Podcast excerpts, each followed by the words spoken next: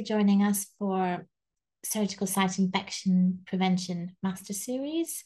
Thank you for all of you who've logged in. I see that you um, have joined us globally. Uh, so we're really excited to spend the next 60 minutes with you. This will be essentially just an informal chat with our global panel, trying to kind of find out from their expertise how to best prevent surgical site infections. Now, on the interface, you'll see that there's a virtual auditorium, which is what we're in at the moment, but there's also an exhibitor's hall. You can visit the virtual booths and pick up some key documents, uh, key papers. And we'll also link the papers and the documents in this chat as well. So um, stay with us for the 60 minutes. Please interact, ask us questions throughout. We're really interested to know um, what sort of practice you have and what your experience has been of surgical site infections. Um, surgical site infections unfortunately present a real challenge for healthcare systems across the world, including in the UK where we're based, but they also have a substantial impact on patients and healthcare professionals throughout the world. And statistics, as you know, have shown that about 60% of these surgical site infections are actually completely preventable. Despite that, the rates are pretty high. Each patient that's undergoing a surgical procedure has a 5% chance of developing a surgical site infection, which is pretty high still. Um, you know, all the parameters and mechanisms we have to prevent it, we're still pretty high have 5% of patients developing an SSI. And cost wise, obviously, costs the NHS between 10,000 and 100,000 pounds per patient with post-surgery infections, and then it causes a lot of harm in terms of increased hospital stay, delaying going back to work for the patient. And generally, I guess surgical site infections are caused by bacteria that get in through the incisions that we make in surgery. Um, and it's contributed a lot to the spread of antibiotic resistance, particularly in, you know, low and middle income countries. About 11% of patients in those countries are infected. And in Africa alone, one in five women who have a cesarean section end up having a wound infection. So this is a really important topic.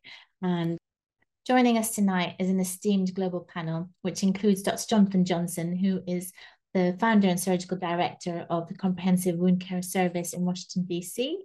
Um, also joining him is Dr. Mark Melin, who's the medical director for the West Campus Wound Healing Institute of M Health in Fairview. Minnesota. And we also have Dr. Hussein Kamal Ressa, who's the president of the Surgical Infection Society. And we've got Windy Cole, Director of Wound Care Research at Kent State University, College of Podiatric Medicine. And we also have Dr. Michael Magro, who is a consultant obstetrician and gynecologist, joining us from London. So welcome to the panel. Nice to have you with us for the next 60 minutes. Um, we'll start with you, Jonathan. Uh, let's just talk a little bit about surgical site infection identification. Great to be here. Thank you for the invitation. And I'm humbled to be on this great panel with all these other excellent providers. Thank you so much, Dr. Johnson. You are very involved with wound care, both in the sort of outpatient as well as inpatient uh, community in Washington, D.C. Um, you must have seen a lot of surgical site infections. What would you say to our viewers are one of the most important sort of um, surveillance techniques in order to identify early surgical site infection in your clinical practice? Well, I appreciate being able to communicate with you guys and excited to talk a little bit about surgical site infection. So, uh, being a surgeon and working on wounds for multiple years, one of the most important aspects we look at as far as surgical site infections are concerned is making sure that number one, you adequately close the wound, and number two, make sure you have post op review of the wound. If the patient needs antibiotics, start them on antibiotics. And if you do see any signs and symptoms of surgical site infections, erythema, induration, active purulent drainage, etc., you have to treat it very aggressively uh, to make sure that they do. And post op surgical review and post op surgical follow up is key, whether it's an outpatient patient you want to make sure they come back within at least three to five days to review the surgical site infection. Great. And when you're actually performing this surgery, so I guess you're doing a scope of aesthetic procedures as well as, I guess, sort of reconstructive wound type procedures. What's your general protocol for trying to minimize surgical site infection? So, what kind of things do you do preoperatively?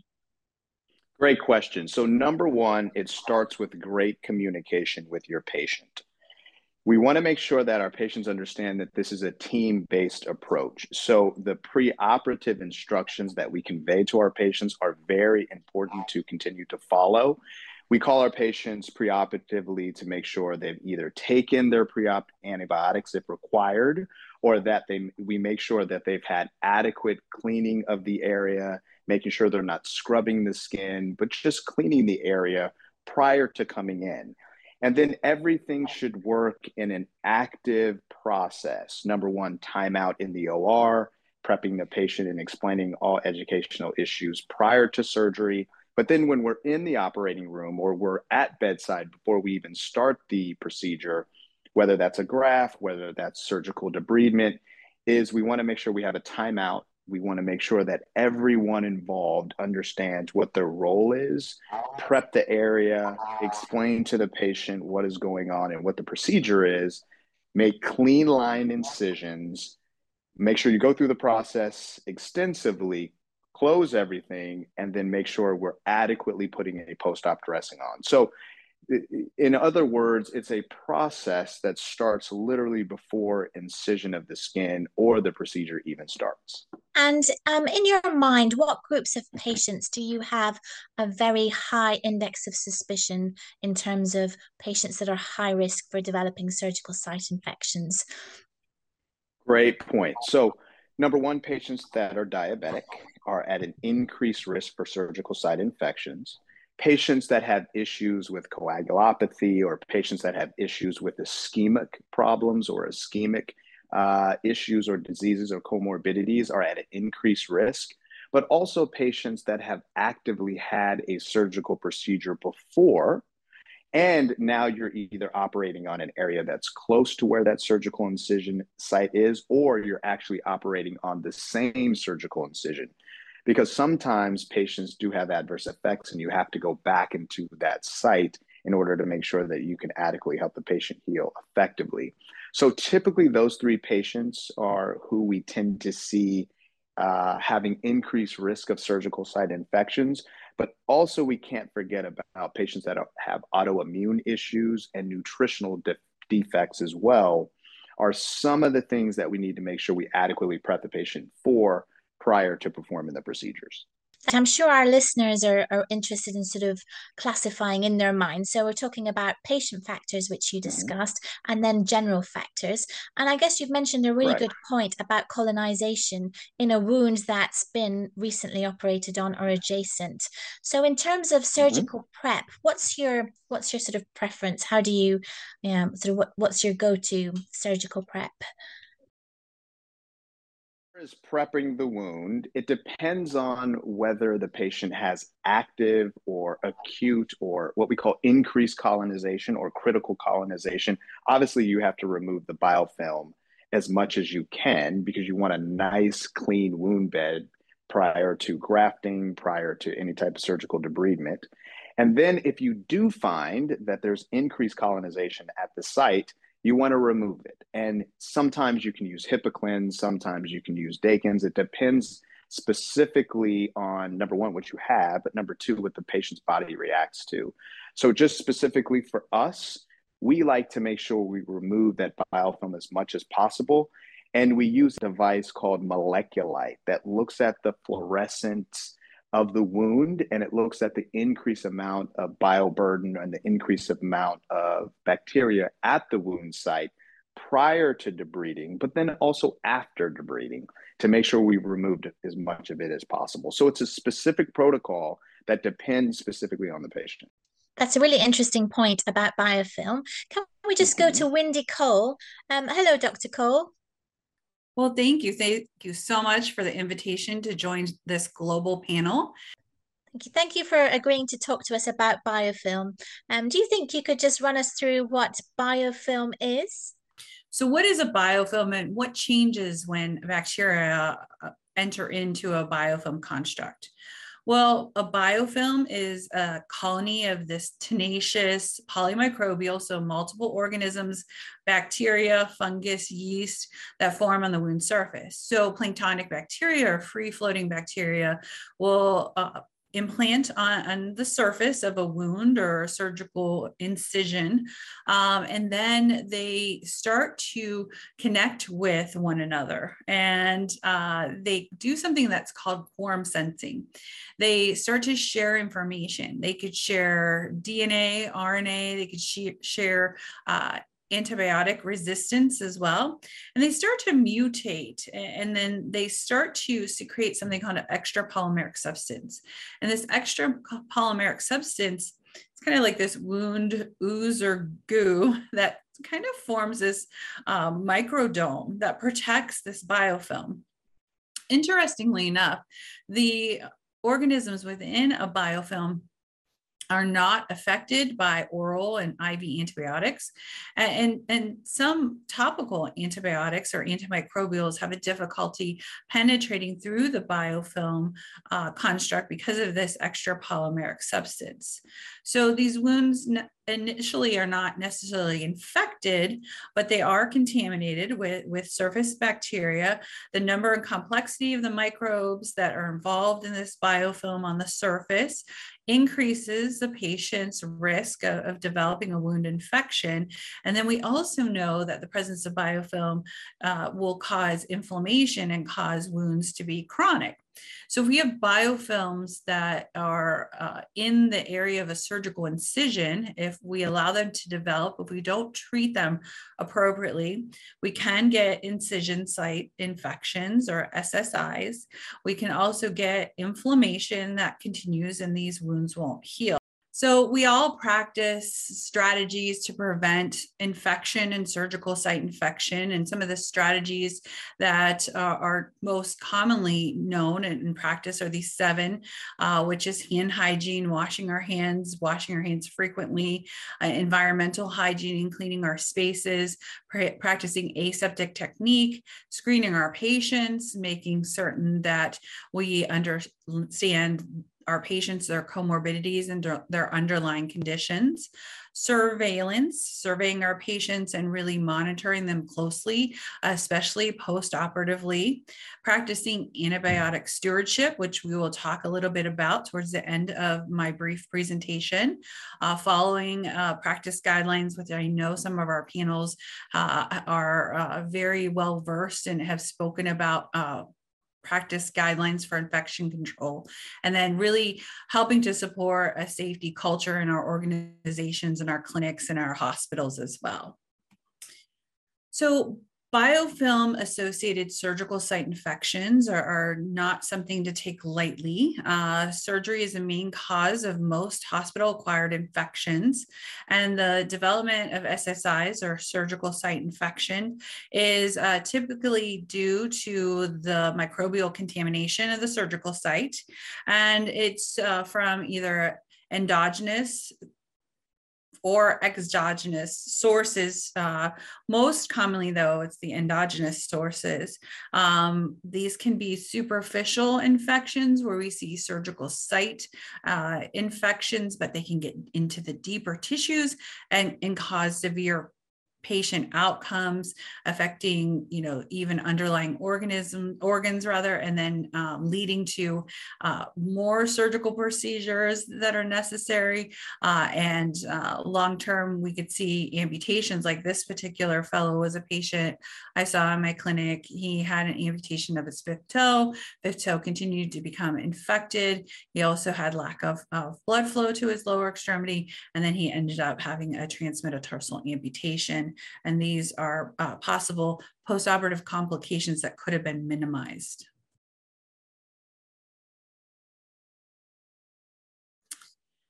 So the idea of wound hygiene has really been taking hold in the wound care space, and I think we should translate wound hygiene post-operatively too. Um, I'm not convinced we're doing a great job uh, to treat our post-operative incision sites to prevent biofilm formation and, and to uh, really practice good wound hygiene.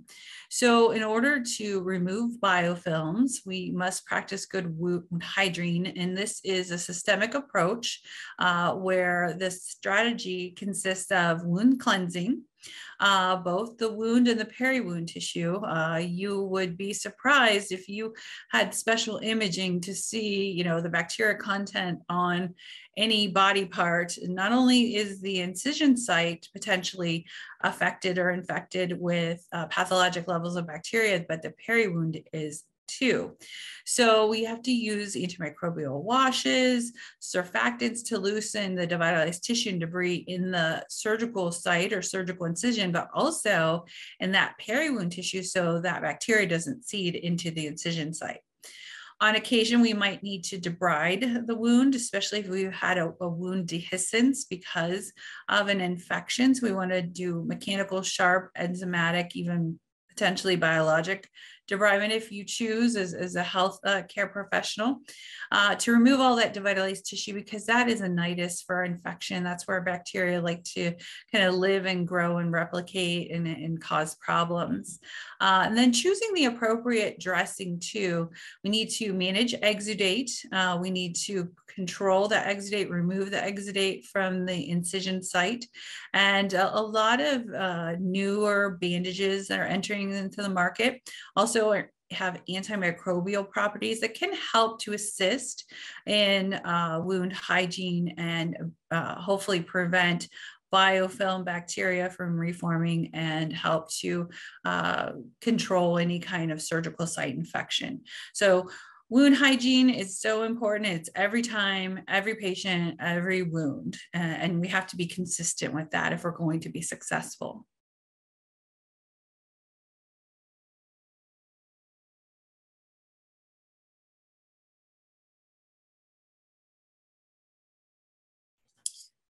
So we talked about antimicrobial stewardship, and this idea is, is, is so important. We know the world is facing a crisis because we have a rising rate of bacterial resistance because we overuse antibiotic agents. And antibiotic resistance is directly a result of this overuse.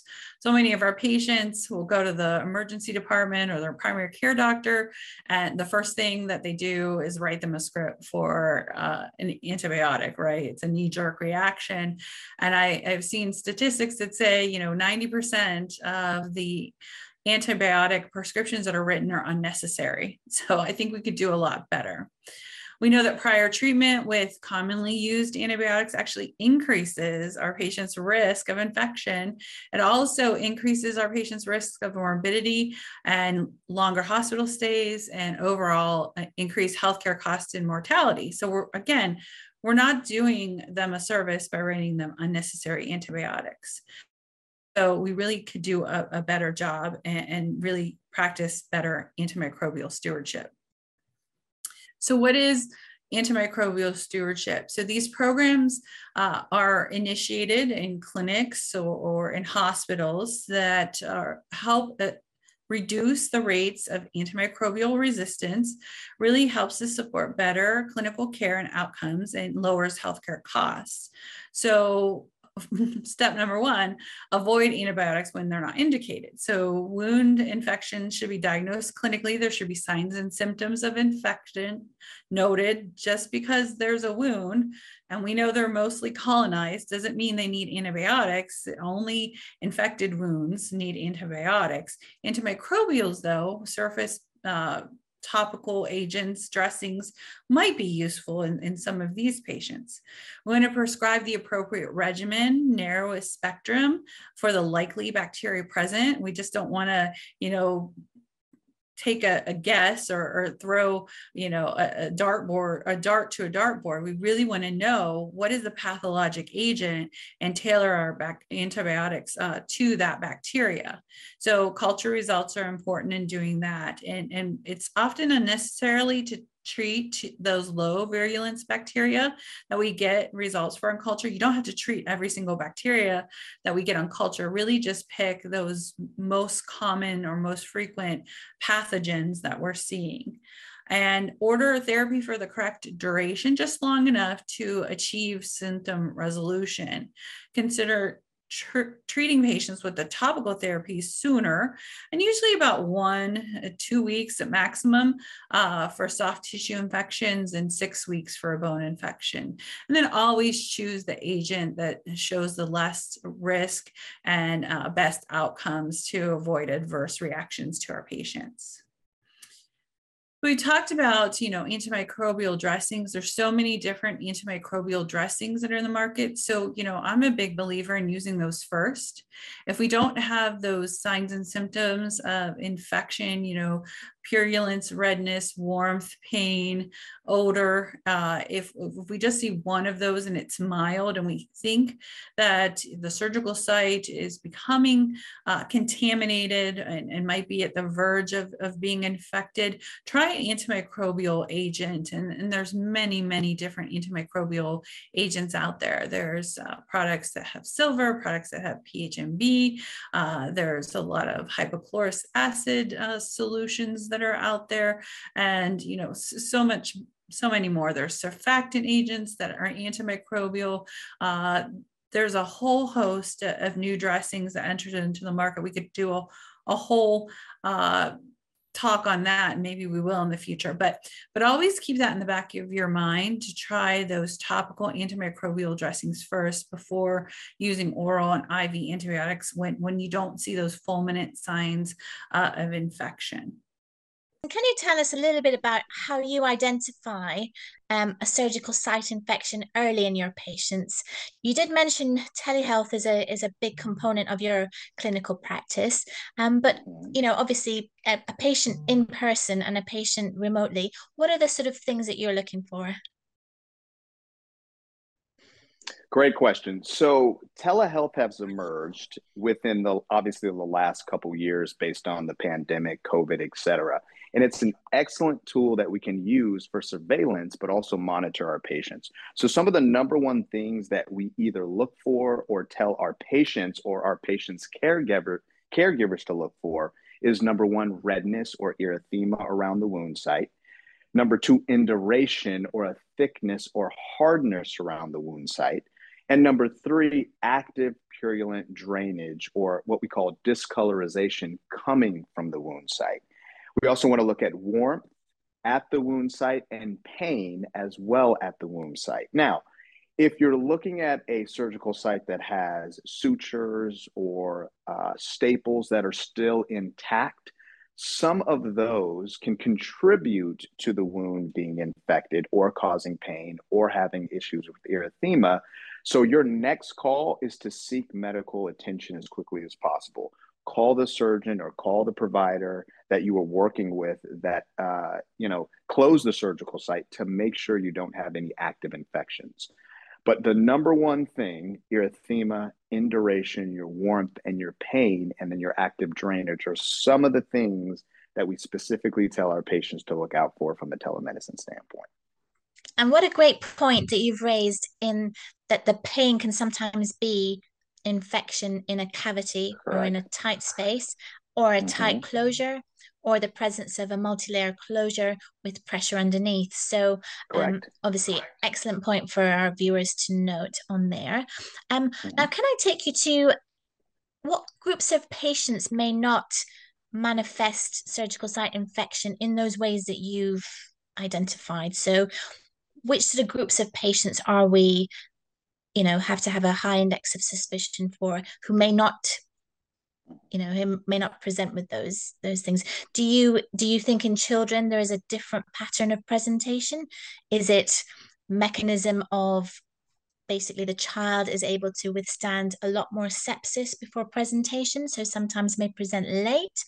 Or are there any sort of groups of patients that you think may not present in the typical fashion that you've identified Great point. So typically patients, as we discussed before, that have autoimmune issues and patients that have diabetic issues and patients that have extensive comorbidities may not show the active signs and symptoms of infection acutely as someone or some patient that does not have these comorbidities.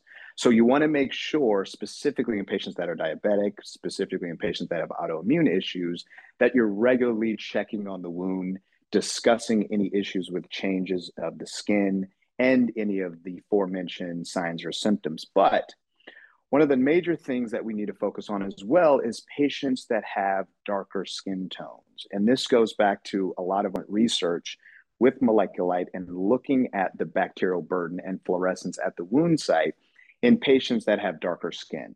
So if we look at what we call the Fitzpatrick scale, we look at our FP1 all through all the way through FP6. Typically, patients that are FP1, uh, they are fair skinned and they typically uh, uh, burn and tan. And then our patients that are FP6 typically are darker skinned and they don't burn and they don't tan. But the signs and symptoms of, again, erythema, induration, pain, and changes in the skin uh, warmth and temperature may not be apparent in patients that have darker skin. And typically, those are your patients, FP or Fitzpatrick, four, five, and six. And we did a study utilizing MolecuLight that did have increased bacterial burden and surgical site infections, or just wound care infections in general, because we can see the increased amount of that bacterial burden and fluorescence in the patients that may not have what we call active clinical signs and symptoms through just straight observation.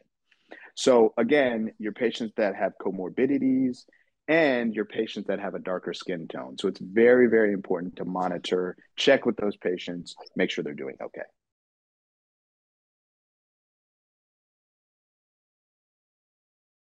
The number one thing we do is, first of all, you have to observe the wound. Take a look at the wound, uh, determine the amount of erythema, determine the amount of induration, determine the amount of active, purulent, or abnormal color of exudate at the wound site so observe, talk to your patient. Is there increased pain? Is there increased temperature at the wound site? Then you want to look at other foreign bodies at the wound site. Does the patient have staples? Does the patient have uh, sutures? You know, is the patient's status post a total knee where there are implants at that site, or are they status post mastopexy with uh, implants at a specific uh, site? Then you want to make sure that either you remove them, right, or you want to start them on antibiotics and make sure that you can decrease the infection as quickly as possible to make sure that the patient improves quickly. Uh, the other issue you want to look at is that if the patient is post-op and they have active drainage, say they have active drainage from a total hip or a total knee arthroplasty, you want to put a dressing over top of the site to see if you can decrease the amount the amount of infection actively and topically before you start the antibiotics. So sometimes in long-term care, if the patient does have uh, active infection and drainage from the wound site, we will use a silver alginate or a product that has a silver component in order to hopefully stop that uh, that active infection as well as utilizing the PO antibiotics. And then if we need to remove the staples or the sutures we will after discussing everything with the operating surgeon. That's kind of our algorithm.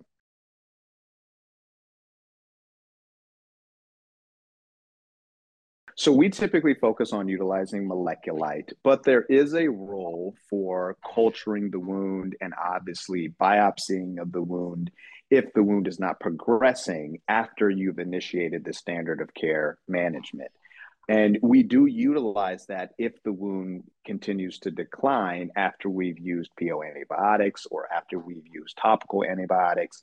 But typically, that is what we call a game time decision or a wound time decision, if I could quote that and uh, put that into the lexicon, uh, because it just kind of depends on how the patient reacts post operatively.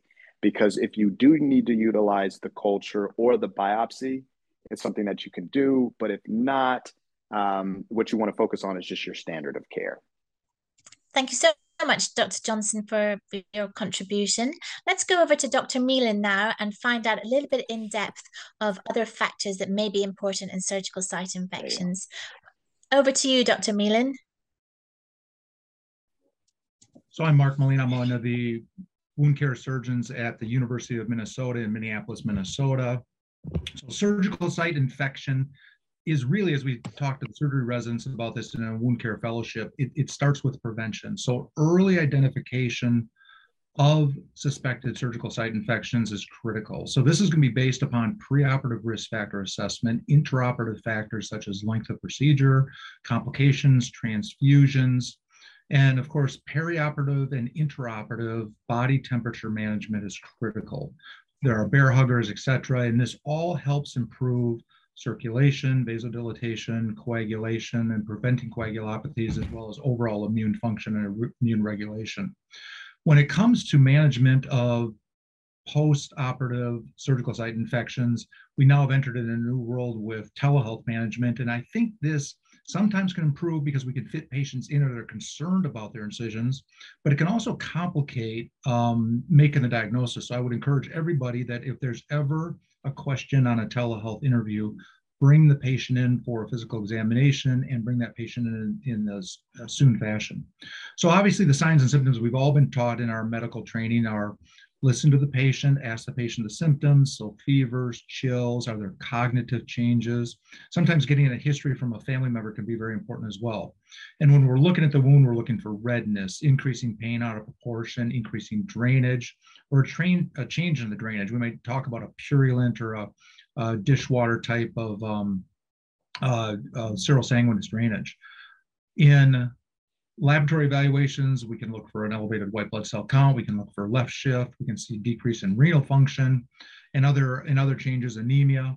And, and really kind of that covers the some of these 10 that we're looking for perioperative. But I really want to go back and emphasize prevention, which fits into all of these. So one of the least talked about components with preoperative management of patients is nutrition. And albumin, I think, has gotten a little bit of a bad hit in terms of a marker for nutrition. And it may actually not be as good a marker for nutrition as it's a more important marker for degree of vascular hyperpermeability. So the albumin is a significant component of something called the endothelial glycocalyx. It helps with permeability, much like Gore-Tex within a rain uh, jacket. And as a, con a constituent of the endothelial glycocalyx, when the albumin is low, there's increased microvascular hyperpermeability. This results in increased tissue edema, and this can compromise micro vascular arterial perfusion at the five micron level. So at the at one third the size of your hair at five microns. And this is where all oxygen and nutrient delivery truly occurs. So I think we need to start thinking about albumin not as a true marker of nutrition, but as a marker of endothelial cell health and helping ultimately with oxygen or indirectly with oxygen nutrient delivery to the incisions that we're making our patients and expect to heal. Also control of perioperative hyperglycemia and almost counterintuitively, preoperative carbohydrate loading in patients can actually help with postoperative hyperglycemia management. Now, this has been recognized in multiple surgical guidelines, and I would counsel you to seek out those guidelines and talk to your nutritionist within the hospital about uh, preoperative carbohydrate loading, which is now a very validated method for assisting in um, uh, glycemic, glycemic control perioperatively. And the other important thing to focus on is micronutrients. Within our wound clinic, we routinely use micronutrients in uh, addition to standard of care protein. And the micronutrients we are utilizing are all focused on endothelial cell function. So vitamin D has an important role of uh, emphasizing microvascular functionality.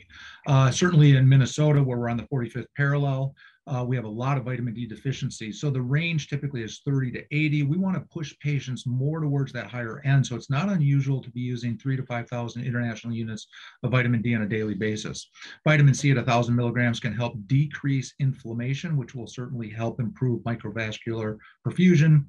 B12 and B6 uh, and methylfolate, all of those can be part of that methyl tetrahydrofolate reductase uh, pathway that's connected with homocysteine that ultimately results in um, recoupling endothelial nitric oxide synthetase to maximize nitric oxide perfusion or uh, production, which results in vasodilatation, lymphangion contractility, as well as immune functionality. And for those patients that have been on recent steroids, don't forget to add in vitamin A.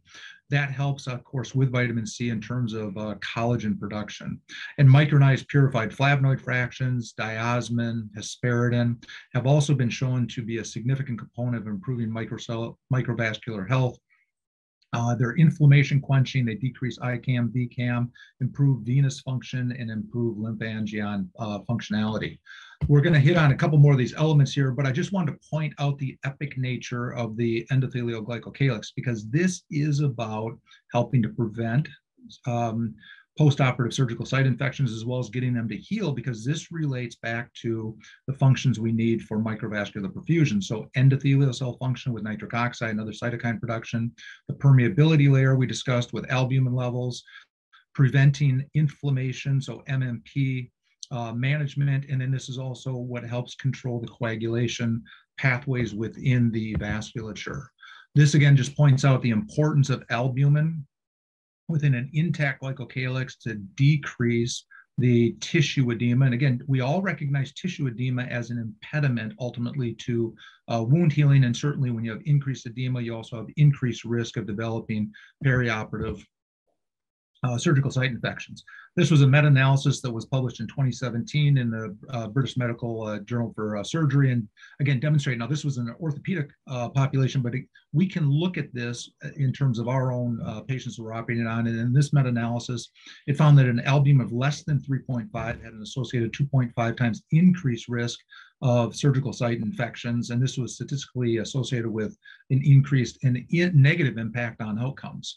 And then in David Armstrong et al.'s a study that was published demonstrating specifically on oral nutri- uh, nutrition supplements with uh, healing DFUs, the addition of things like arginine, glutamine, beta hydroxy, uh, methylbutyrate, all can help improve standard of care with uh, healing diabetic foot ulcers, in addition to obviously offloading, maximizing uh, vascular perfusion, and controlling the lymphedema that's associated with uh, diabetic foot ulcerations. If we get down to the actual cellular level, we're looking at the lymphedema of diabetes because controlling that swelling with diabetic foot ulcers, in addition to offloading, is very critical. This is one of the reasons I really enjoy utilizing the Essity total contact cast because I think I get good compression to manage that lymphedema component as well as excellence in offloading. So the hyperglycemia of diabetes results in shedding of components of the glycocalyx, which results in increased hyperpermeability and increased leakage of uh, fluid and proteins into the extracellular matrix. And this ultimately results in uh, decreased collagen production and fibrosis. Now, there's three really important parts to the, to the vasculature. It's the endothelial cells, but it's also the pericytes that help with endothelial cell uh, overall health. It's a critical part of endothelial cell function, as is the luminal component of the glycocalyx. When we wrap in then chronic venous disease recognition, lymphedema recognition, lipedema recognition, and undiagnosed PAD recognition into treatment of our patients, especially for lower extremities, this upstream thinking can also decrease postoperative development of surgical site infections. In a paper that was published in 2021, again, this was looking at total knee arthroplasties, recognizing the annual incidence of chronic venous disease being as high as 6% in women and 2% in men, this can certainly impact a knee incision and result ultimately in increased incisional site complications. So upstream management of chronic venous disease can ultimately decrease postoperative uh, incisions. So we can see this from our podiatry colleagues as well as our orthopedic colleagues, as well as certainly from a, uh, a vascular surgery standpoint where uh, axial ablation, uh, whether it's with uh, thermo or whether it's with cyanoacrylate can be very beneficial in management. Also, utilization specifically in patients that have lymphedema associated uh, preoperatively, obtaining uh, consultation with certified lymphedema therapist and preoperative management for tissue edema reduction. So, doing manual lymphatic drainage, there may be lymphedema pumps utilized, complete decongestive physiotherapy, teaching patients how to diaphragmatic breathe to improve uh, lymphatic function through the cisterna chyli and up into the thoracic duct. So all these components are very important. So when we get volume reduction before operating on a lower extremity or an upper extremity in somebody who maybe had had breast cancer, volume reduction results in increasing microvascular perfusion. That is how we heal incisions. That also improves immune function, and that's how we prevent surgical site infections. And it's also important to recognize the inc- increasing incidence of asymptomatic peripheral arterial disease. And certainly, this also correlates with potential um, major adverse cardiovascular events. So, by identifying peripheral arterial disease, we also then can pay more better attention to things uh, such as carotid disease, coronary artery disease, because many of these are asymptomatic. So, in patients with peripheral arterial disease, uh, in a thousand uh, knee cases, they found that in 38 uh, knees undergoing total uh, knee arthroplasty, that they had unrecognized peripheral arterial disease. This can certainly be a very complicating course. Uh, patients that end up with a total knee end up could have a higher risk of developing a pressure ulceration on the heel or other toes downstream for where from where the incision was, which then can certainly complicate healing of the uh, joint itself or subsequent development of um, uh, of a joint infection. We also know that there is an association of chronic venous or major adverse cardiovascular events associated just simply with having chronic venous disease. The endothelial cell function, there's 3 trillion endothelial cells throughout the body and over the course of 60,000 miles of lymphatics, uh, venous and uh, arteries. And so, if we start to think about venous varicosities as actually a systemic disease with endothelial cell dysfunction, and this is what this really important part of uh, research from uh, May of 2022 in Journal of Vascular Surgery, Venous and Lymphatic Disorders is showing, is that in uh, 774 patients, with severe, so C3, C4, C5, C6, severe chronic venous disease, there was an increased risk of major adverse cardiovascular events. This was statistically significant, and the take home message was that uh, treating uh, severe CVD can actually have a positive impact on major uh, adverse cardiovascular events. I think there's a lot more research to do here. There's, of course, uh, data now on the PIEZO1, the PIEZO2 channels that are biosensors. They're associated with uh, varicose vein function. That's some of that data has come out of Stanford. But starting to recognize the intricacies of endothelial cell function as a holistic approach can improve not just our uh, surgical sites, but but it can truly improve um, a whole patient outcome. And this is just another graph from that paper demonstrating it's not just around the time of the uh, procedure of management, the long-term outcome actually stretches out to three, four, and five years. So really having downstream effects in terms of uh, management.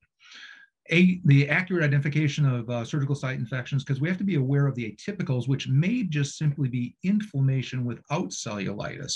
Certainly, if there was a recent incision in the leg, uh, we have to make sure that that is not the cause, and, and, we should suspect that's the cause until proven otherwise. Certainly, in the immunosuppressed patient, the elderly, as those with cognitive disorders, it may surgical site infections may present in a relatively atypical fashion. So, having a high degree of suspicion is so important as clinicians. And this was a case that we actually published earlier this year. This was a total hip arthroplasty with an anterior approach that we were asked to evaluate in the hospital, uh, thinking that it might be some degree of uh, marked uh, cellulitis, uh, even uh, gangrenous cellulitis could require immediate surgical management, but she didn't have any systemic symptoms. The wound looked kind of odd, no inflammatory bowel disease, non-diabetic, elevated BMI, lymphatic dysfunction, and we obtained uh, biofluorescence imaging, which interestingly enough showed absolutely zero uh, porphyrins or pyoverdins or cyanins. And you can see the incision line on the left, and this is compared to what we would expect to see in a markedly infected. And so this was the first uh, reported in literature of acute pyoderma using biofluorescence imaging to show something that actually didn't need surgical management. So again, be aware of those potential uh, atypicals.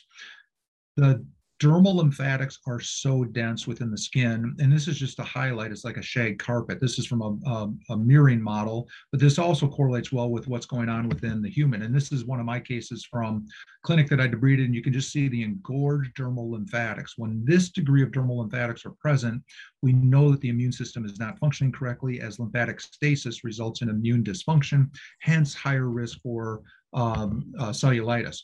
We also know that application of manual lymphatic drainage in the form of like negative pressure wound therapy actually improves uh, peri-wound um, interstitial edema reduction. There may be some positive impact on peri-wound lymphangion contractility, and then using things like EdemaWear and other um, uh, components that have micro struts within the skin, this stimulates the dermal lymphatics to function better to remove interstitial edema. And this is a paper that was published out of Australia. I believe this was about uh, four years ago, but I thought this was a really nice demonstration of how um, impacting the dermis actually separates the lymphatic capillary cells to allow e ingress of subcutaneous fluid. This is what ends up in lymphangion dil uh, dilatation and subsequent diastolic contraction. And this is really what gets the whole lymphatic uh, system functioning. When you get lymphatic system functioning, you improve uh, again, immune function as well as microvascular perfusion. So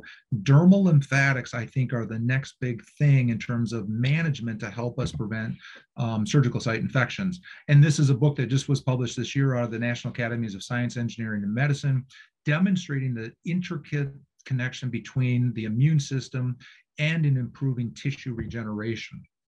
So where does incisional negative pressure wound therapy play a, a, role right now? Well, part of it is identifying upstream uh, risk factors where a patient may benefit from utilizing it. And obviously, application immediately in the oper operating room is so critical. If you apply um, incisional negative pressure wound therapy three, four days later, when the patient's already got signs of um, uh, surgical site infection, you won't get uh, the outcomes you expect. You've got to start to use this in patients' risk stratification that are high risk right away. So in this particular, uh, it, again, this was an orthopedic application with primary hip or knee arthroplasty, risk factors being elevated BMI, diabetes, immunodeficiency, active smoking, uh, non-aspirin anticoagulation, and prior surgery, where obviously there's already incisional or lack of incisional integrity.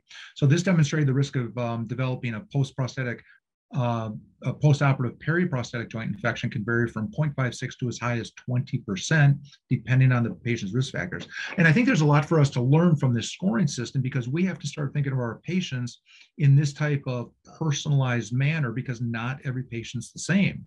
And as we start to risk stratify, we can start to give precision care to our patients that will improve outcomes.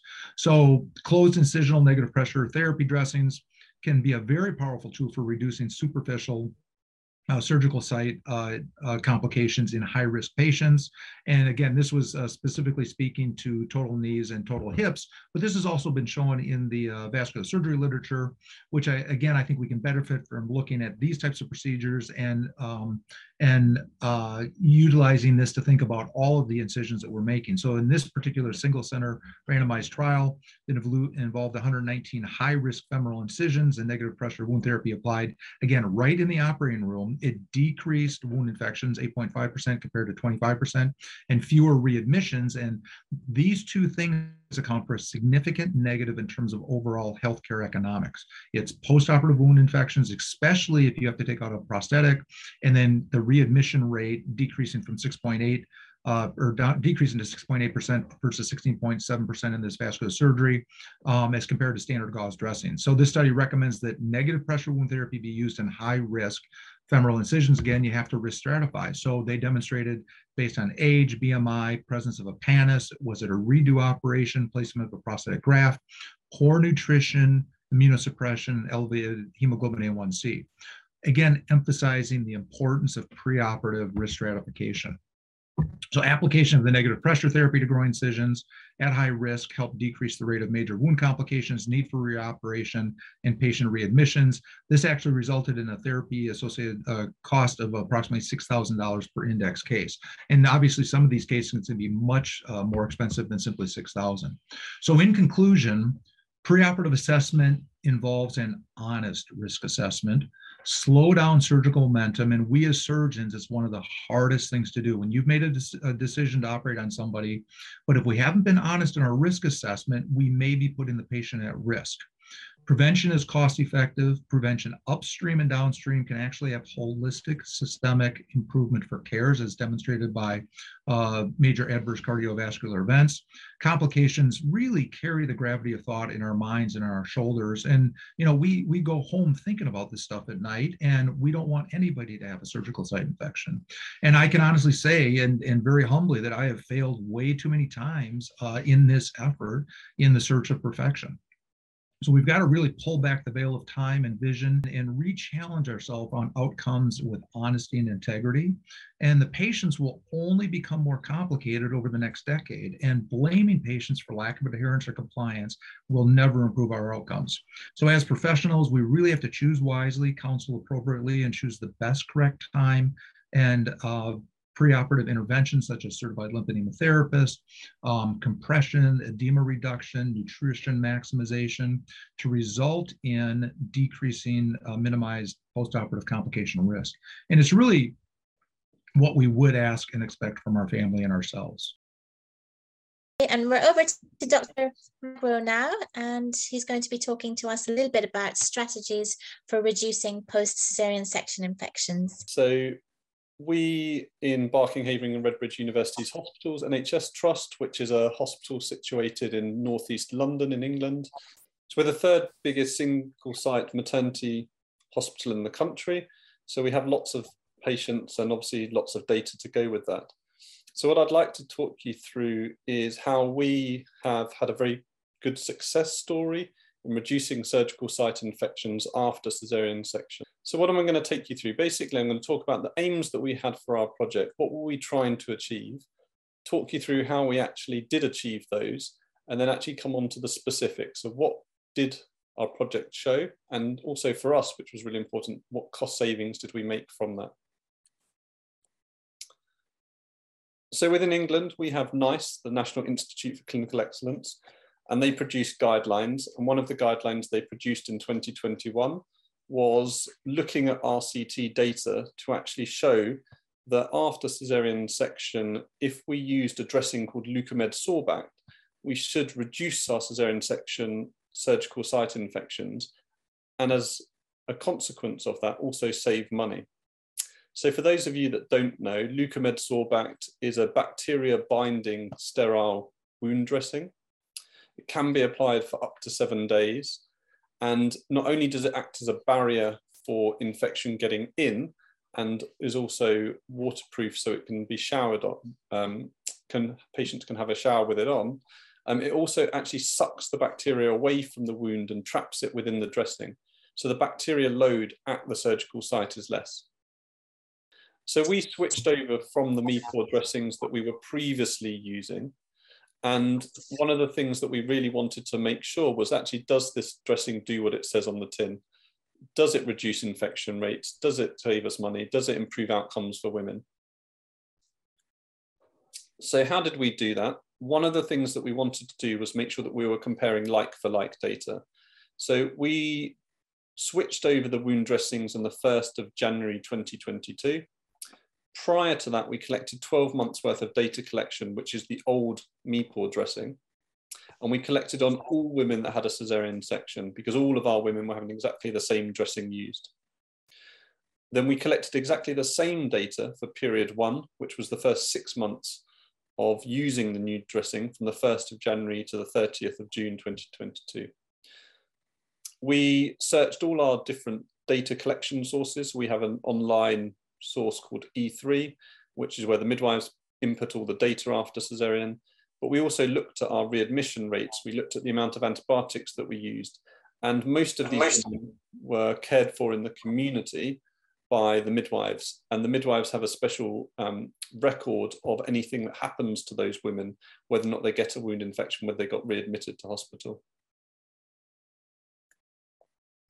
In terms of the practical implementation, because that was also part of this, we wanted to make sure that not only were we looking at the number of women that got readmitted into hospital with a bad wound infection, we wanted to see what were the SSI rates for those women in the community that maybe might not come back to hospital so for us in England, a lot of women might see their general practitioner. They might actually only be dealt with by the midwife in the community. They might not come back to hospital for care unless the wound was severely infected. So we wanted to make sure we collected that data as well. One of the things that I think makes our project really robust is that we did actually have an external auditor provided to us by Essity who had an honorary contract with us at the trust. So for us, they were working uh, directly for our hospital trust and not for Essity. But actually, their role was to collect this data in a lot more detail than I would have been able to as a clinician on the ground. For us, the wound dressings were roughly £10 per person, and our previous wound dressings were much cheaper. They were only about £1 per patient. So also what we wanted to see is if we are using a much more expensive wound dressing, and this was going to be something that we carried on over time, did that cost that we put into it actually make a, a difference for us? Was it a worthwhile investment? And that's where we took it to our procurement advisory group within our trust, took them this business case and said, this is what we're planning on looking at. And this is our data at six months to see if we should continue. And in terms of staff training, we've obviously heard from the last talk around the importance of leadership and teamwork. And I think what's really important is that to get this project up and running, we only required two weeks of really in-depth training, but we trained everybody across the board. So that was our scrub nurses and our theatre team who were actually applying the wound dressings. It was the obstetricians and the surgeons doing the operations. It was our midwives who are looking after the women on the postnatal ward. It was the community midwives that would be removing the dressing and looking for any signs of infection. And we did that in a variety of methods. We did it online teaching sessions, face-to-face, drop-in sessions at a variety of different times throughout the day and evening to capture as many people as possible. And I think that was really one of the, the key aspects that, that drove this project. So if I take you through that six months worth of data, I'm sure you're interested in the figures now. So yes. on the next slide, you can see that throughout a 12 month period, we had 2,436 women who had a cesarean section. And that ended up giving us a, a SSI rate of 6.1%. So roughly in terms of best NHS figures, it fluctuates, but we're potentially looking at not being a, a, bad unit in the first place. People say less than 10% is relatively good. Um, and I think that's also important to mention because we haven't started at a very high SSI rate and therefore seen a massive improvement because we've just done a small amount of improvement. Um, we've actually started at a very decent SSI rate and have still noticed quite a big improvement. So if you then look at the rest of the tables, what I've really tried to do is compare 2021 data to 2022, but specifically the six months, so January to June. So again, that we're comparing like for like. And the first thing that you'll see is that we actually reduced our SSI rate from 6.2 to 3.4%. So actually had a huge 45% reduction in surgical site infections. When we then looked at whether or not those women had serious wound infections or actually readmitted into hospital and spent time admitted into hospital afterwards, obviously something that no new mum wants to do, we noticed that not only did we have a reduction in the number of patients being readmitted, but also when we specifically looked at how long those women stayed in hospital. So the column that's entitled number of readmission days, you can see that we've reduced the number of days that women spent in hospital from 70 days to 27. So a huge 61% drop in the number of days that women spent. So I think not only are we reducing surgical site infections, we're actually reducing those severe infections and reducing the number of days that women need to spend in hospital at that sort of really vulnerable time when they've got a newborn baby and, and just want to be spending their time at home.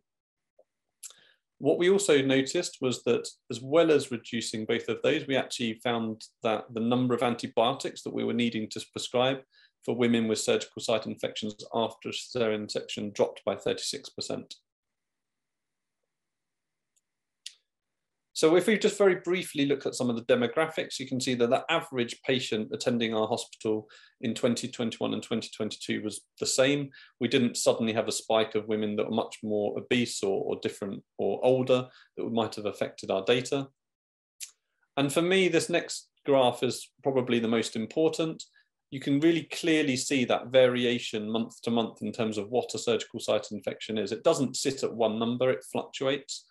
But when we introduce the Leukomed Sorbact, so the, so the pinky purple line, you can see that instantly in January there was a drop of infection rates. And what I think is really impressive is that that has carried along along the same trajectory over the first six months. You might have thought that if this was a project where infection rates dropped because of the education or the training that was put in in those two weeks and people potentially had more of a focus on reducing infection rates, you might get an initial drop but then over time you'd probably expect it to creep back up to normal. And you can clearly see that that hasn't happened. Just very briefly, I'll take you through some of these slides, but you can see that our surgical site infection rate reduced by 45%.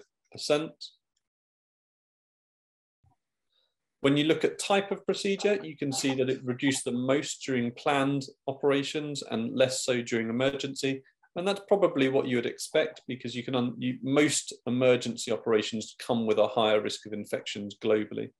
but we still had a good 40% reduction in those women having an emergency cesarean. This graph really just shows you where those infections were diagnosed. And in that middle bar chart, you can see that six women, roughly 8% of women using the old dressing, actually after their operation, before they were even discharged from hospital, were diagnosed with a wound infection. So these are wound infections happening pretty soon after the, the operation. Whereas with the new wound dressing, actually no women had an infection in that immediate post-operative period, and, and all of these women were diagnosed in the community. When we look at our readmission rates, we've talked about this before, nearly 36% reduction in readmission rates. But on the next chart, again, just really clearly showing you that two of those women um, were readmitted twice, which is why you've got that 45% reduction in, in one graph. But also when we really, really look at the number of days women spent in hospital, and for us, that's also where probably not only is that where the most improvement you get in patient experience, but it's also where most of the cost savings come from what we found was really also interesting is that those women who did get readmitted with the Leukomed Sorbact dressing actually stayed in hospital for a shorter period of time. So you might have thought that would reduce infection rates, but when they did get in, admitted, the, same sort of problem would happen. And that may be because the amount of bacteria at the wound site is reduced by using the Leukomed Sorbact dressing. So the infections potentially were not as serious, which also fits with why we might have used uh, um, fewer antibiotics for those women. Again, very briefly looking at readmission bed days, you can see that it does fluctuate. Some months you're going to have big spikes, but the trend for us since using Leukomed Sorbact has been improved. Again, just showing antibiotic usage has dropped. Also, we had very few serious wound complications in terms of actually women needing to go back to the operating theatre and having their wound debrided or having a repeat operation, but we did show a slight improvement in that also. And I think this is also a really interesting graph because within NHS practice, at least, or within NICE guidance, there's a talk about whether or not you need to use vacuum dressings for women with a very high BMI. And this is a question I get asked a lot. So one of the things that we did to standardize this, we used the same dressing in all of our women, emergency or elective zone. It didn't matter on age, it didn't matter on BMI. Everybody just got the same dressing. And you can actually see it's the women with the highest BMI, those more than 45, that actually had the biggest reduction. So when you think about do we need to switch over to other fancy, more expensive type dressings, for us mm-hmm. at the moment, that's not something that we need to do. So very briefly, this is just a summary of everything we've talked about, but ultimately you can see the arrows are all going in, in the right direction and, and we're really pleased with these results. And it's something that we're going to be continuing long term, but our audit data is going to continue for the full 12 months as well. Very briefly, um, obviously this is a global talk, but in terms of cost savings for us, these are very big figures. So in terms of what's an average cost for a surgical site infection, it's probably about £4,000 based on study by Jenks et al. When we looked at the number of SSIs that we reduced in that six month period, we were able to save nearly £140,000. And that's after taking into account the additional costs of the wound dressings. And that's the saving for sort of the whole community. When we looked specifically at our own trust figures, we were able to find that if you use this dressing on every woman, you would save money every single time you use it. So even though the dressing was more expensive, we were saving £22.50 per patient. And what you have to remember are two things. That cost saving excludes some of the costs that we were just not able to figure in. So antibiotic usage, A&E attendances. So the cost saving is actually probably higher than that. But also this is going to be a recurring saving that happens every time that we use this. So this is just going to be an ongoing thing for us that's that's really beneficial. Thank you very much, Michael. And in fact, um, when you were comparing it to Mepore, I mean, certainly um, the duration of period that normally Mepore would stay on for, I don't think correlate as as well as the sort of period of time you can keep this dressing on for um, in terms of longevity, I suppose, of, of a dressing, if you can call it that. Yeah, so my understanding is that the NICE guidelines actually recommended that Mepore dressings are removed or at least changed after every 48 hours. Um, exactly. But they're not they're not waterproof. You can't shower with them on. Um, so most no. of our women were having them were removed after two days. Women really, really like these new dressings. The fact that they can go home and know that their wound is covered up and that they can then go and shower with it and it's not going to fall off, they absolutely love. And and what's your experience with your colleagues that are in sort of I guess throughout London throughout the UK? Um, obviously, it's the NICE guidelines as as being a recommended uh, practice. Um, how are you finding that clinicians are able to bridge that gap between this is the NICE guidelines, this is this dressing which you've had a, a really significant um, positive experience in terms of those are really outstanding of reduction of infection. How can we bridge that gap between, you know, if there's a clinician watching this now, another obstetrician, and, is thinking, oh wow, these results are really significant. How can they bridge that gap? What would they need to do in order to um, incorporate into their practice? So I think it's a really good question. I've, I've had it before. Um, there is lots of skepticism, I think, when when companies come to you with their product and say, look how great it is. Um, and I have to admit, I was exactly the same. And that was one of the reasons why we didn't just implement it based on the NICE guidelines. We, we kept this audit data. Um, and we were very clear that at the six month period, if it didn't improve infection rates and save us money, we were actually going to go back to our old dressing. Um, oh yeah, you'd have abandoned the study presumably. If yeah, so this wasn't case, a bulk yeah. purchase for us that we were going to continue yeah. forever. Um, we wanted to make sure it did what it said on the tin. All I would say to my colleagues is, I don't think you've got anything to lose by trying it. Yes, it is a little bit more expensive, but just try it for six months. Um, make sure you do collect your pre and post implementation data so you've got something to compare it to but actually, if the worst case is you spend a little bit more money and you haven't in reduced infection rates, then you probably need to look at other aspects as to why.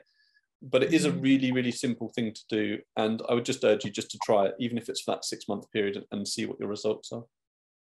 Thanks very much. And certainly the NICE guidelines also encompass vascular surgery as part of that recommendation as well. So it's obviously there's something within the um, mechanism as you've described it that's that's aiding with that and certainly with dr Melin's talk uh, that also brings up other factors isn't it that you know if there is edema in the wound certainly if this is binding bacteria in its mechanism then perhaps it's addressing the, the excess fluid maybe secondary to lymphedema or um, generalized edema i guess.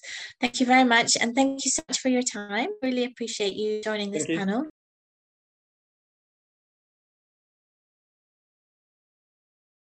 Uh, if we compare uh, the surgical site infections with developed countries and low and middle income countries, there's a huge difference because uh, in low and middle income countries, the pooled incidence is approximately 12%. It is really unacceptable. And uh, if you cons we consider the clinical outcomes of surgical site infections, uh, without any doubt, it leads to significant patient morbidity and mortality, and it extends the hospital stay. And patients who develop an surgical site infections have a two to 11 fold higher risk of death. And we know that 75% of deaths in patients with surgical site infections are directly attributable to surgical site infections. Uh, we, we have a bunch of guidelines after uh, 2016 including NICE. Uh, I just uh, did not include NICE to this three guidelines uh, because they have some discrepancies about these three major guideline with the NICE one. But uh, we we have definitely two national and society guidelines, and we have a global guideline uh, which was published by World Health Organization in 2016, and we just did modify this guideline because of the hyperbaric oxygen recommendation. So I, have I've no doubt that you just really get bored of those guidelines, uh, blah, blah talks. But uh, without any doubt, with the published evidence-based prevention guidelines, uh, we, we can prevent half of the surgical site infections. And there are some strong uh, consensus between those guidelines and there are some issues that conflicts between those guidelines. So uh, if we, we just want to summarize uh, the strongest agreement across the guidelines we have five issues. One parenteral antimicrobial prophylaxis. This is A1 recommendation in all true guidelines. And the second one is alcohol-based skin preparation. And perioperative glycemic control is also have the uh, most important impact on surgical site infections, temperature regulation to normothermia, and maintenance of normal tissue oxygenation. So beside these five uh, recommendations, remaining recommendations did not achieve unanimous agreement among these three guidelines. But there are some facts that have strong considerations like smoking cessation, Staph aureus screening and decolonization, colorectal surgery bundles, perioperative surgical attire, operating room traffic control, and operating room disinfections, and also WHO perioperative checklist has really important uh, cornerstone in the prevention of surgical site infections. But there are some controversies uh, between some issues, some uh, prevention cautious, uh, like the prophylactic negative pressure wound therapy. In some kind of surgeries, it has a positive impact, but in some others, uh, this hasn't been proved yet. And also wound protectors and antiseptic impregnated sutures. So those, those issues I've been, uh, I think will be resolved in a couple of years and will be more crystal clear about those uh, issues. But after the global guideline that was published in 2016, uh, in the coming few years, couple of years, uh, there, there's great uh, controversies in translation those guidelines to the bedside. I mean, from paper to the patient, we, we have some challenge. So at the end of 2018, that I'm just very proud of to be part of the team, uh, we just published an implementation manual uh, to, to just make this dogmatic knowledge to the clinical uh, bedside knowledge. And we have a multimodal improvement strategy, which is embedded within each step in the cycle of continuous improvement. We have five main categories First one is build it, the second teach it, then check it and sell it and live it. And we, we know that uh, if we embody these five areas, applying to them to surgical site infection prevention activities as necessary, we, we, we can do it. So to support, to strengthen those implementation precautions, uh, we just published many brochures, leaflets, books, and also uh, published some YouTube videos on preoperative surgical skin preparation, uh, surgical hand rubbing techniques and surgical wound evaluation and dressings. And also leadership is very important. Uh, Peter Nthumba, a prominent uh, surgeon from Kenya, uh, just, just lead that uh, initiative and broadcast many leadership videos and those implementation packages make it real. And the hand hygiene awareness campaign is another example for this and also, we, we really have evidence that those implementation guidelines, those bundles will do something.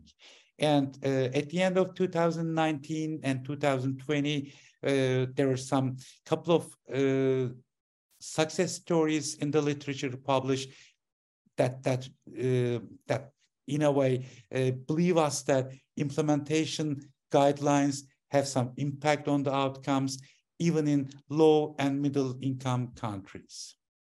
So for the take-home message for IPC implementation, especially in low resource settings, we can say that the prioritiz uh, prioritization of feasible but high impact pilots, such as starting with surgical site infection or small urinary tract infection or device associated infection in risky units like intensive care will be a good point to start and slowly scaling up in a stepwise manner and working from paper to electronic forms is a good trick. And mainstay of these strategies is the multidisciplinary collaboration and ensuring this multidisciplinary collaboration and mentorship, such as yearly surveillance seminars, site support visits to assess case findings and denominator data.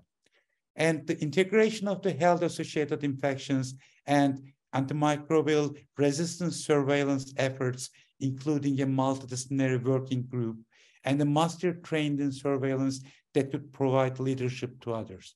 That's also an important fact. And we, we definitely be crystal clear about definitions and careful considerations of definitions before use is really critical, vital. I mean, we, we must know each other, we must hear each other, and we must understand each other, use the same terminology and definitions. And also clear procedures for data management and promotion of data for action. And if we summarize the common points of success stories, the multidisciplinary perioperative staff is, is the leading point in SSI improvement efforts. And leadership participation is really critical and it may extend to government officials, especially in low middle income countries. The, the third one is education to increase knowledge of best practices.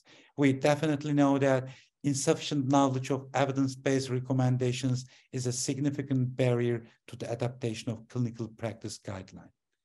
And almost all success stories incorporated an evaluation strategy to monitor performance and provide feedback to frontline staff.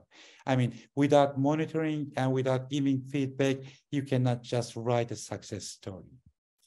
And thank you for your all attention and inviting me to talk. Thank you. Thank you very much, Teresa. That was a really interesting overview of the challenges faced uh, globally with managing surgical site infections. Uh, what do you think is going to be one of the most um, challenging aspects for low income countries in moving forward with battling with surgical site infection? Uh, I mean, besides uh, some some implementation uh, challenge, uh, that those have a limited resource in those facilities and they have challenged to create an surgical ecosystem which is safe and which is sustainable. So the most important fact for me is, is creating a surgical safe ecosystem which is sustainable uh, with, with clinical practice guidelines, with impl implementation strategies, and with leadership and also with continuous educational improvements. Thank you very much, Dr. Rasa. Really appreciate your input. How does the panel feel about um, sort of the overview that Dr. Melin's give, given?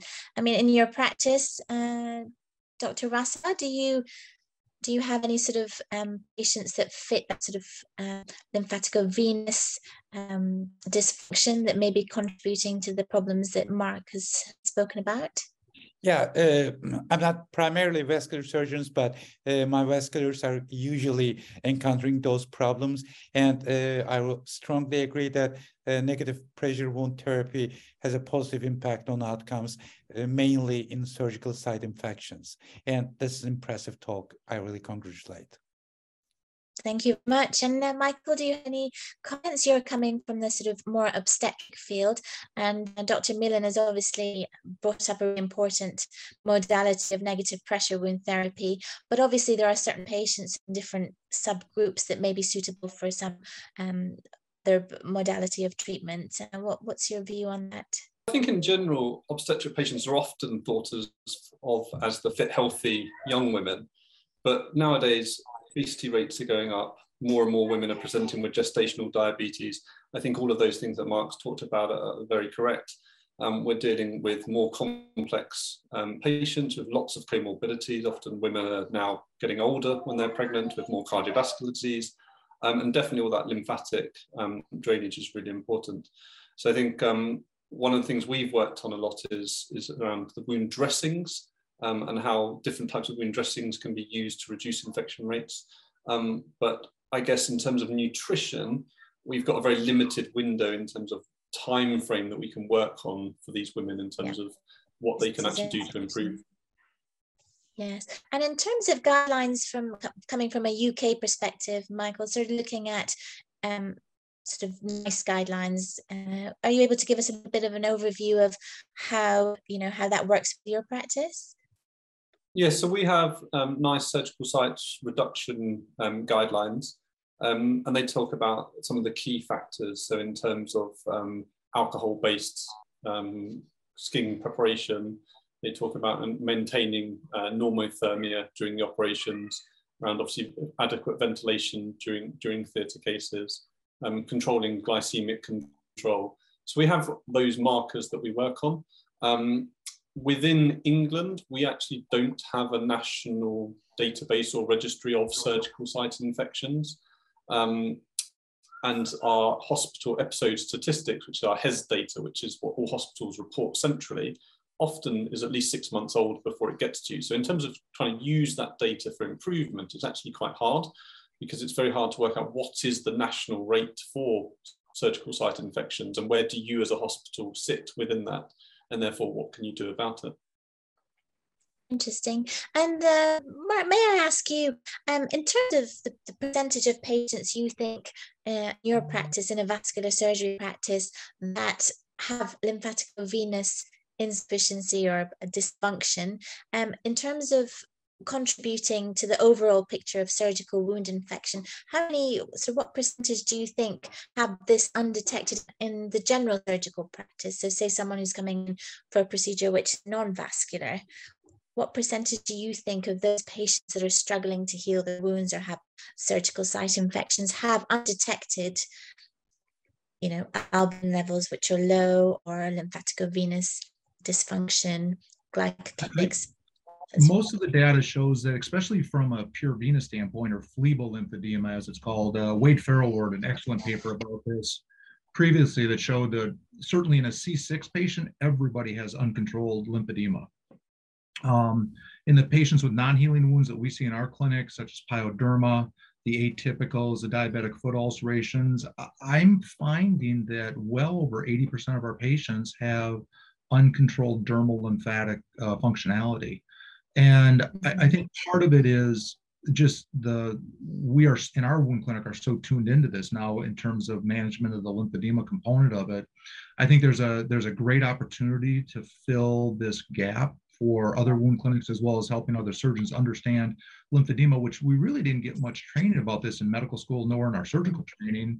And obviously, with the shift in the Starling curve or Starling functionality, understanding the components of albumin, the importance of the uh, endothelial glycocalyx, it, it's just another great opportunity to help teach our each other as colleagues as well as teaching, rechanging the, the discussion within medical schools that so that patients start paying people start understanding the lymphatics right away earlier in their career it's really interesting because I remember obviously in medical school and during surgical training, there was the anecdotal sort of um, be careful of, of operating on a patient with lymphedema. It'd be very difficult to get them healed. But now we've moved, you know, in the space of a couple of decades, we've moved forward to the stage where, you know, we've got very detailed way of identifying these patients very early and giving them the best possible results.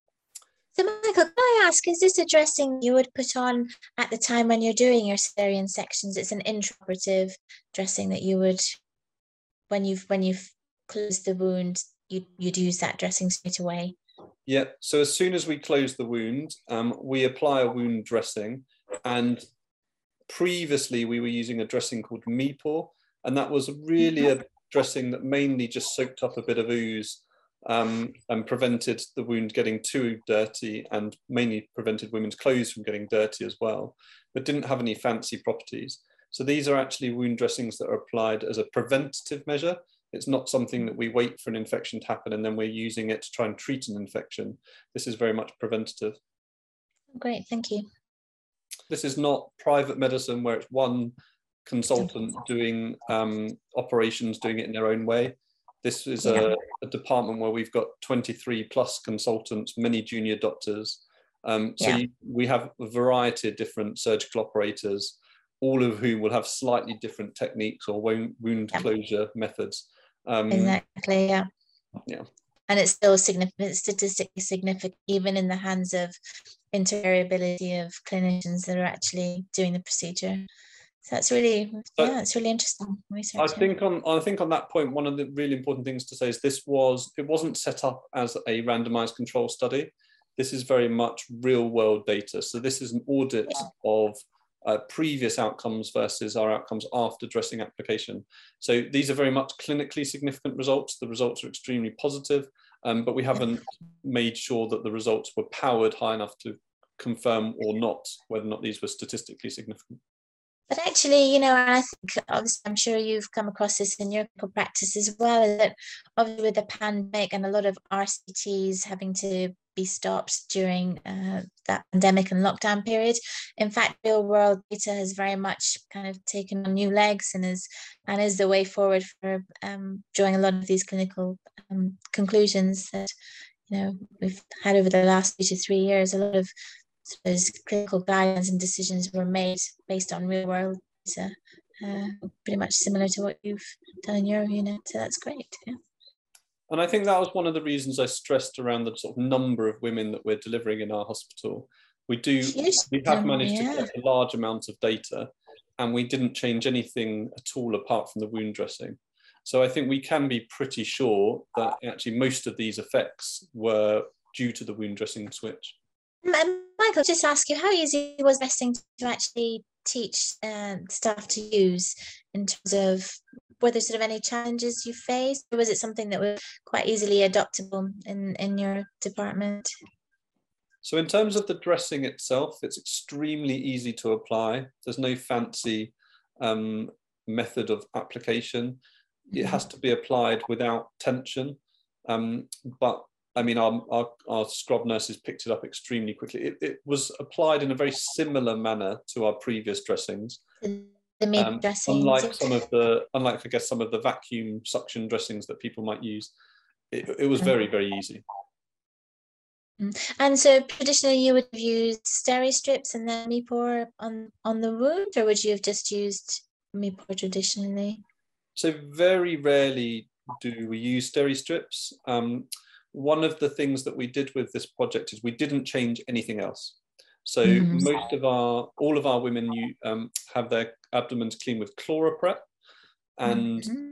we didn't change anything like that. We didn't change the sutures. We didn't change how the surgeons closed the wound. So for us, this was six months of data where everything was the same beforehand. Everything was exactly the same afterwards. The only thing that we changed was the different type of dressing.